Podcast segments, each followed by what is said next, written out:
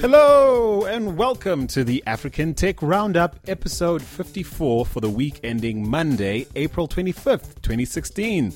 This is where we round up the week's most important tech, digital, and innovation news from across the African continent. My name is Andile Masuku, and back with me on the show after a week away is my main man, Tefo Mohapi. How's it, man? All good, man. Nice to have you back. Yeah, I heard the celebrations continued last week as well. Hey, the, the fireworks were going off. It was all it was all gravy, man. Yeah, it's good. I mean, it's been a year. It's worth celebrating a couple of times. Indeed. Thank you all for listening in and letting us do that uh, two episodes in a row. In case uh, you're joining us for the first time, or if you missed the last two of our birthday celebration episodes, please do head straight to AfricanTechRoundup.com to get yourself up to speed. And we love engaging with all you guys on social media. So keep your comments and shout outs coming in on Twitter and Instagram. Our handle is at African Roundup on both networks. That's at African Roundup.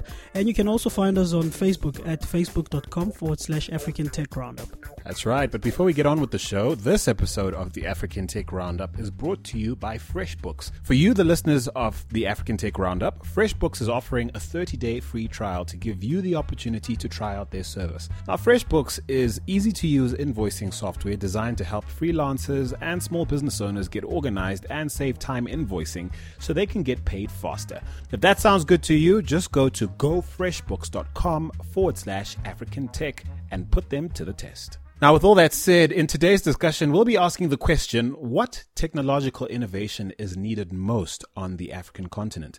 Now, stick around to hear Tefo and I chat about that. But for now, it's straight into this week's news.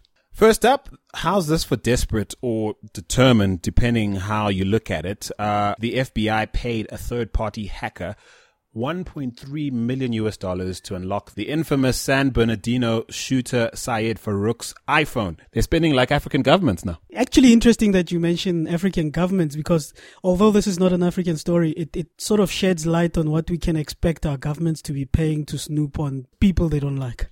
Determined or desperate, do you think? Thin line. And then how, what, how worrying is it that uh, the FBI is going to third parties? Who's to say these third parties aren't going to happily service some other government with the same information?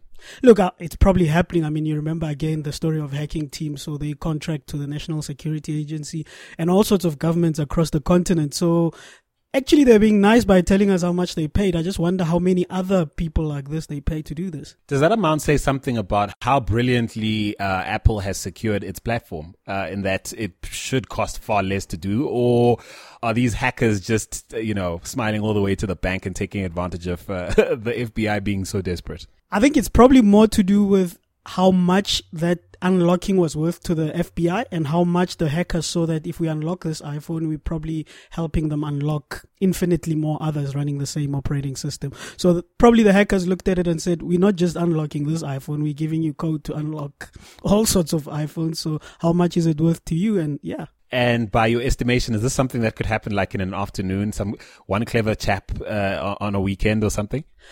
I don't know what, what was involved in unlocking. So I'm, I'm, I'm imagining it was encryption involved, but I think it was more than just encryption. So be interesting to know how they did it. And of course, I think I read somewhere this week that the FBI won't be telling Apple how they did it, which, uh, well, I suppose they're just getting back at Apple for not sharing the information in the first place. Cost them 1.3 million. Apple's probably one step ahead of them anyway. Probably a bad move by Tim Cook. I think he thought that by going public and telling people that they're going against the FBI, and now it's backfired. The FBI has unlocked the phone. Everybody knows they've unlocked the phone again, I still think when we first covered it, they should have done this behind closed doors. I don't know if it's necessarily bad in in in terms of Tim Cook. I think I think he and his organization actually walk away from this with their integrity intact. They do publicly, but now it's opened all sorts of doors. Like on the continent, governments like your Uganda's who cut off cell phone coverage during elections and the uh, DRC as well, the Republic of Congo as well, are looking at this thinking 1.3 million dollars. That's chump change. Yeah, that's like a little bit of child labor, some platinum out of a mine. Goodness, we could get this done. Yeah, with anybody. I mean, with opposition they don't like. So I don't think they should have gone public uh, with this bet. Yeah, I, I, see your point. Well, to Zambia next, though, where lawmakers are proposing that the government not charge value added tax on mobile devices imported into the country. Now, this recommendation is no doubt motivated by the misguided belief that mobile devices will somehow save the developing world. I mean, I suppose we'll talk about this a little uh, more a little later on, but what do you think? I don't see how, because they're saying the reason for this was that they want to increase uh, internet penetration in Zambia, which stands at approximately 17%. It's a really far fetched argument to say that by dropping value added tax on mobile device imports will increase um, internet penetration. Yeah, I'm sure the lobbyists uh, on behalf of um, device makers are just rubbing their hands with glee. If this goes through, they're probably due for some serious commissions. Uh, and of course, the, the mobile telcos would love this as well because, you know, they, they could obviously improve, improve their margins, cheaper phones, tax free. I'm just annoyed that this kind of thinking is probably driven by, you know, the, the, the thinking that uh, somehow Africa would just be all better off if all of us had a mobile device. True that, and if you want internet penetration to increase, your best bet is to take that value-added tax that's being paid on mobile devices and give people free internet. Absolutely, um, or education to start. I mean, what can you do if you don't know how to write or read or uh, account for that matter? True, this smells of politics and politricks of people lobbying each other, as you said. So yeah, I don't. It's it's a really far. I can see how it indirectly impacts internet penetration, but it's it's really far fetched. I'm willing to be convinced. If you all out there have information that can prove the correlation between dropping uh, the price of mobile devices and the increase in internet penetration, then we'd like to see it. Uh, the way we see it right now, it's big business that stands to benefit. Yeah, and um, mobile phones come at different prices, so I don't see how dropping VAT will affect if you can't afford iPhone 6 you go buy a cheap android phone that comes in at what $25 $30 and that's essentially robbing the public because I mean that's money that would have made its way into the into the fiscus and, and benefited uh, the country as a whole in terms of building infrastructure and other things. I, I can't see how that could possibly be a good thing. Again, we're willing to be convinced. If you have an argument that might change our minds, give us a shout on Twitter at African Roundup or drop us an email at hello at africantechroundup.com. Well, it's good news if you live in one of the three counties in Kenya where the government is promising to provide free public Wi-Fi via fiber optic cable. This is good. You see, this is how you get internet penetration up, giving people free Wi-Fi. Incidentally, Kenya is one of the countries that the Zambian government uh, pointed out as an innovator to catch because of their penetration numbers that uh, Zambia is obviously looking to to emulate. And it's interesting that they're going about it very differently again, you, you were asking our listeners to give you a uh, correlation between dropping VAT on mobile devices and internet penetration increasing. The only way you increase internet penetration is free public Wi-Fi. And also, I think the Zambian government are sugarcoating the whole thing. I think this benefits the device manufacturers. And yeah, but let's focus on Kenya for now. The other thing I like about the story coming out of Kenya is the focus on public-private partnerships and the realization that it's not just government uh, that can do this alone uh, the private sector is going to need to come to the party. The benefit is likely to rub both ways. It will. The the private sector or the people laying out the fiber cables will benefit. I'm sure government is paying them some sort of fee or retainer or service fee or installation fees, etc. And government benefits because it's providing uh, citizens with uh, free Wi-Fi and they look good to citizens. That's what, how you do it, Zambia. Tear a leaf out of Kenya's book. That's what you do. Now, staying with Kenya though, uh, mobile telco Safaricom is set to continue its dominance in the Kenyan market.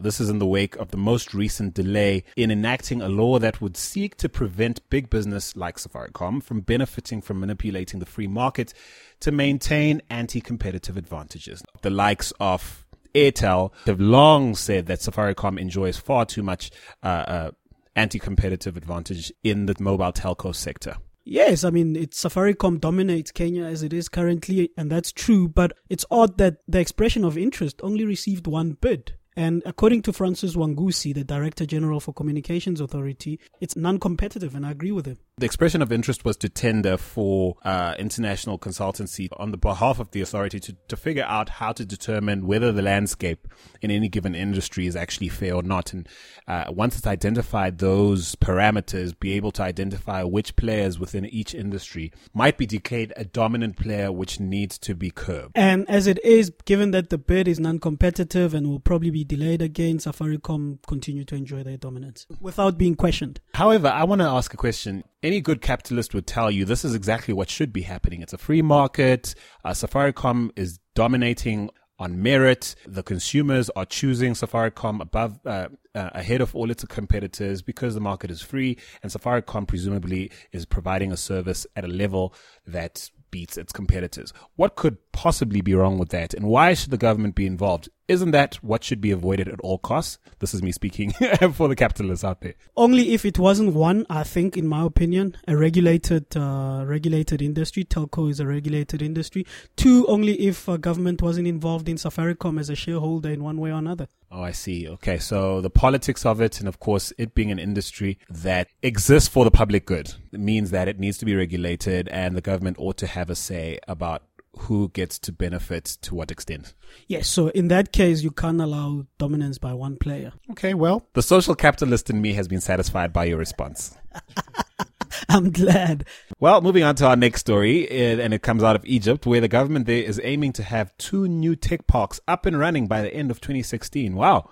Our Northern African brothers are not messing around. Yeah, it's interesting. These sound like uh, innovation hubs, I guess. Yes, and uh, look, we did a show many, many, many weeks ago. I think probably two or three weeks into uh, the existence of uh, the African Tech Roundup, where we questioned the efficacy of such hubs. Should we be questioning the efficacy of these hubs, especially them being government run? Do you think the fundamentals of their existence uh, would would be sound? Is this kind of news the kind of news that gets you excited, basically? Mm, it, it gets a reluctant smile from me because I, I still believe there isn't a model that for the continent. I'm not talking about Silicon Valley and Europe and Asia. I'm talking specifically for most of um, the continent a model that works for hubs. I don't think one has been found. An investment model from a VC side, from seed and angel, has been sort of found. But in terms of innovation hubs, I don't think we've nailed down a model yet that works for both the hubs or the private sector or the the, the government if they're involved. Well, these two hubs, uh, one called the Borg El Arab Technology Park and the other called the New Assiut Technology Park, both in Alexandria, are being created to quote, help attract young entrepreneurs and innovators in the ICT fields and help export ICT services to the world markets. I mean, it sounds lovely, doesn't it? It does. They always do. But how effective are they? That we know for a fact that hubs all across the continent are being closed at an unprecedented rate. And the latest trend now is hubs run by corporates, like big corporates, big banks, or big companies. Yes. Actually, uh, with the help of the likes of certain VC interests like Nest, who, who, who, who tend to like to partner with corporates, uh, provide all the expertise that the banks don't have, but leverage all the services and the network that perhaps the banks can, can bring on board. And of course, everyone gets to win. Yep. But again, I mean, I think I was reading an article last week which was questioning whether any innovation was coming out of such hubs. Look, I suppose on the on the one hand, we are very quick to criticize uh, big business for not being innovative and uh, uh, not being uh, on the ball in terms of trying their best to innovate from the inside out. Some some companies have just decided that's not even what they're going to try and do. They're just going to buy it in. I, I think it's really difficult. I have to feel for um, corporate leadership because I, if I were in their shoes, I, I wouldn't quite know what to do in order to try and keep up and be sure that I'm doing what's necessary for this organization to last into the next, you know, decade. Yeah, so far it seems what works though is, is acquisitions, as you said, either acquiring startups or acquiring a portion of startups that are innovating within your space.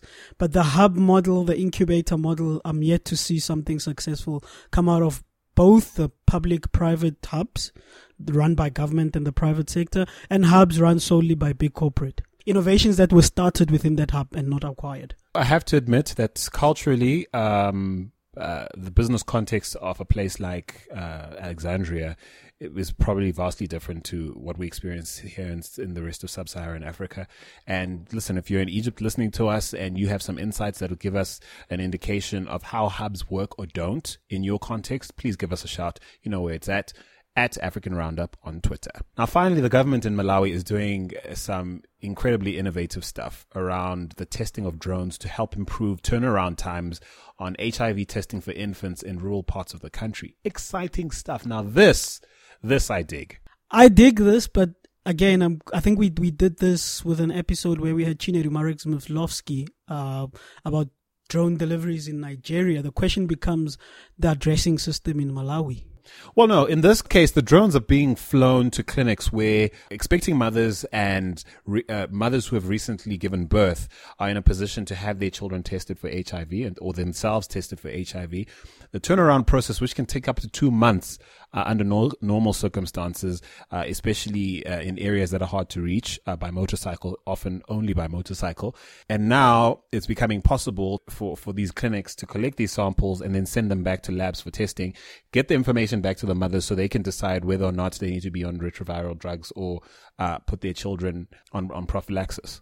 Now that makes sense. I mean, if they're localizing the delivery and bringing it to the clinic, that, that makes good sense.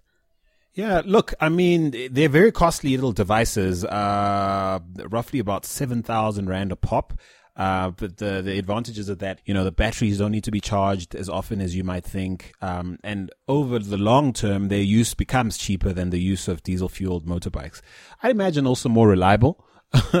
I can imagine places a motorcyclist on his way to go collect a sample might end up that a, a drone perhaps might not.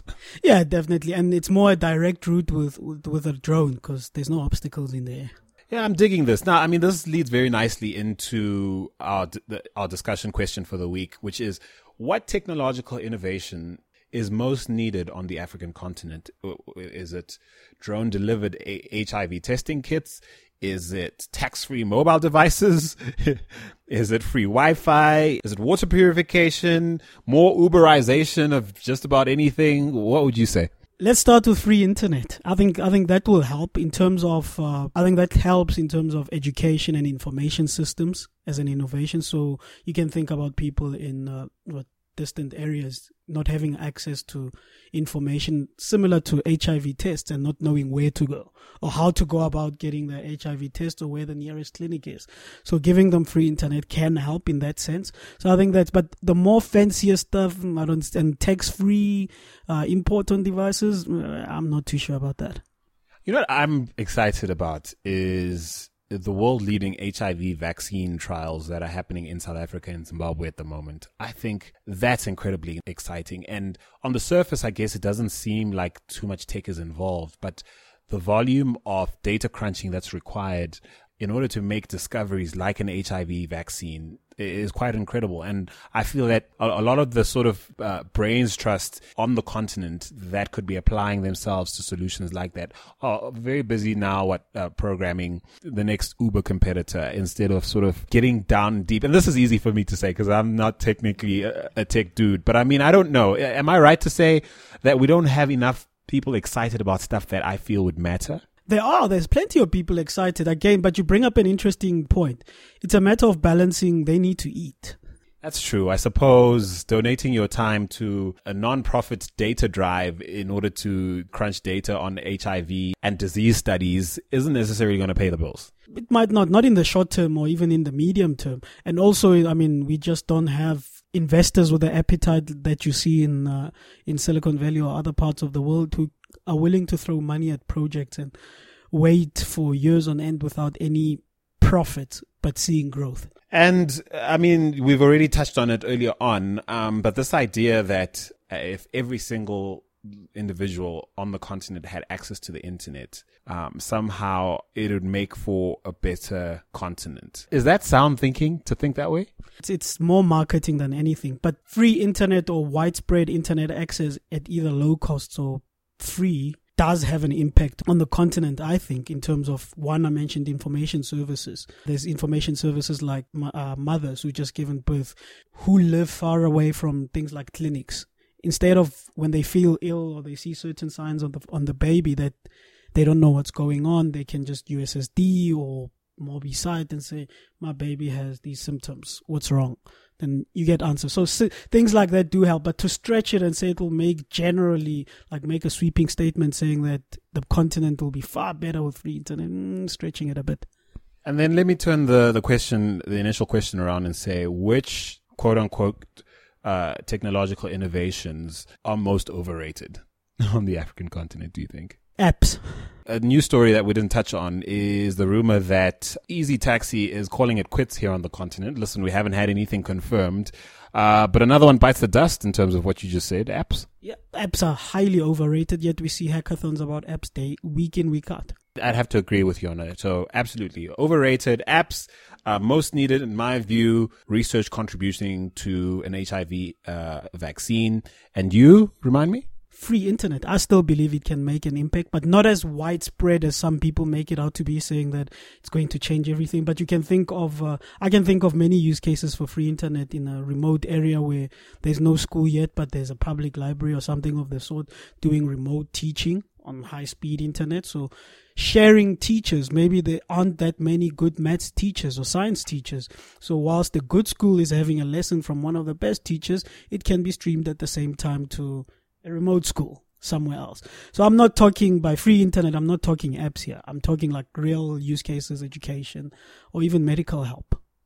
Well, that was very eloquently put. My my motivation for uh, wanting an HIV vaccine is quite uh, uh, simple. I just uh, would like to see a lot more of my African brothers and sisters not die.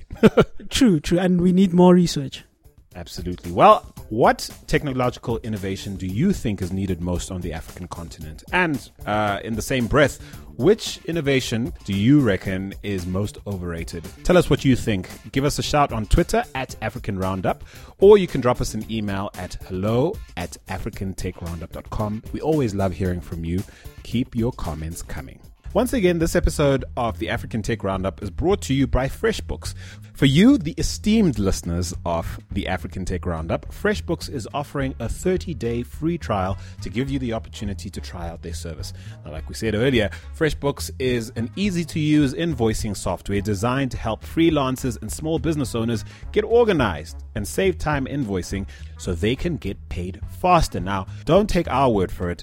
Go try it out for free at gofreshbooks.com forward slash African Tech. That's gofreshbooks.com forward slash African Tech. And that's it for this week, guys. If you missed the last two episodes of the show where we were celebrating our one year anniversary, be sure to check them out because we took a fun trip down memory lane by revisiting some of the best moments we had on the African Tech Roundup and our sister podcast, African Tech Conversation. Check them both out at africantechroundup.com. That's africantechroundup.com and conversations.africantechroundup.com. Also, be sure to listen in again next week. In the meantime, though, it's cheers from me, Andile Masuku, and Tefo Mohapi. Thanks for listening, y'all. Cheers. Cheers, guys.